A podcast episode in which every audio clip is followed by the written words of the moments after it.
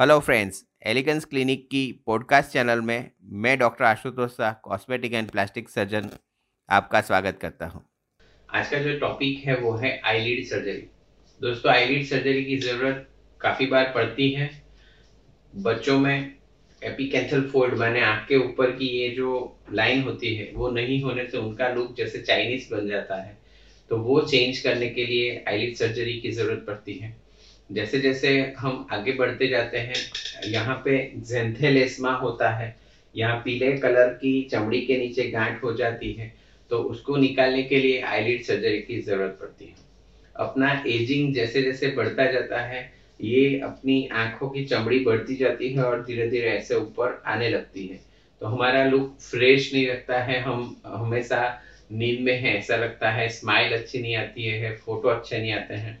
काफ़ी सारे लोगों को यहाँ पे आईलिड के नीचे आई बैग बन जाती है पानी भरना चालू हो जाता है यहाँ पे फेस्टून्स और वो मेलार माउंट जैसा बन जाता है। तो एंटी एजिंग के लिए भी आईलिड सर्जरी की ज़रूरत पड़ती है। तो आईलिड में कॉस्मेटिक सर्जरी के लिए आ, वो बहुत ही ज़्यादा मोस्टली लोकल एनेस्थेसिया में होने वाली प्रोसीजर्स होती हैं और सेफ़ प्रोसीजर होती है। आईलिड सर्जरी के आ, अंदर आँखों में डैमेज होने की संभावना नहीं रहती है, क्योंकि ये आँखों की ऊपर की परत है, आँख अंदर होती है तो वहाँ पे कोई डैमेज नहीं होती है। और इसके अलावा छोटे मोटे मॉल स्वेलिंग आईलिड की स्वेलिंग यहाँ पे चेलेजियन ऐसी छोटी मोटी जो गांठ होती है आईलिड में, उसके लिए भी एलिगेंस क्लिनिक में हम लोग आईलिड सर्जरी करते हैं।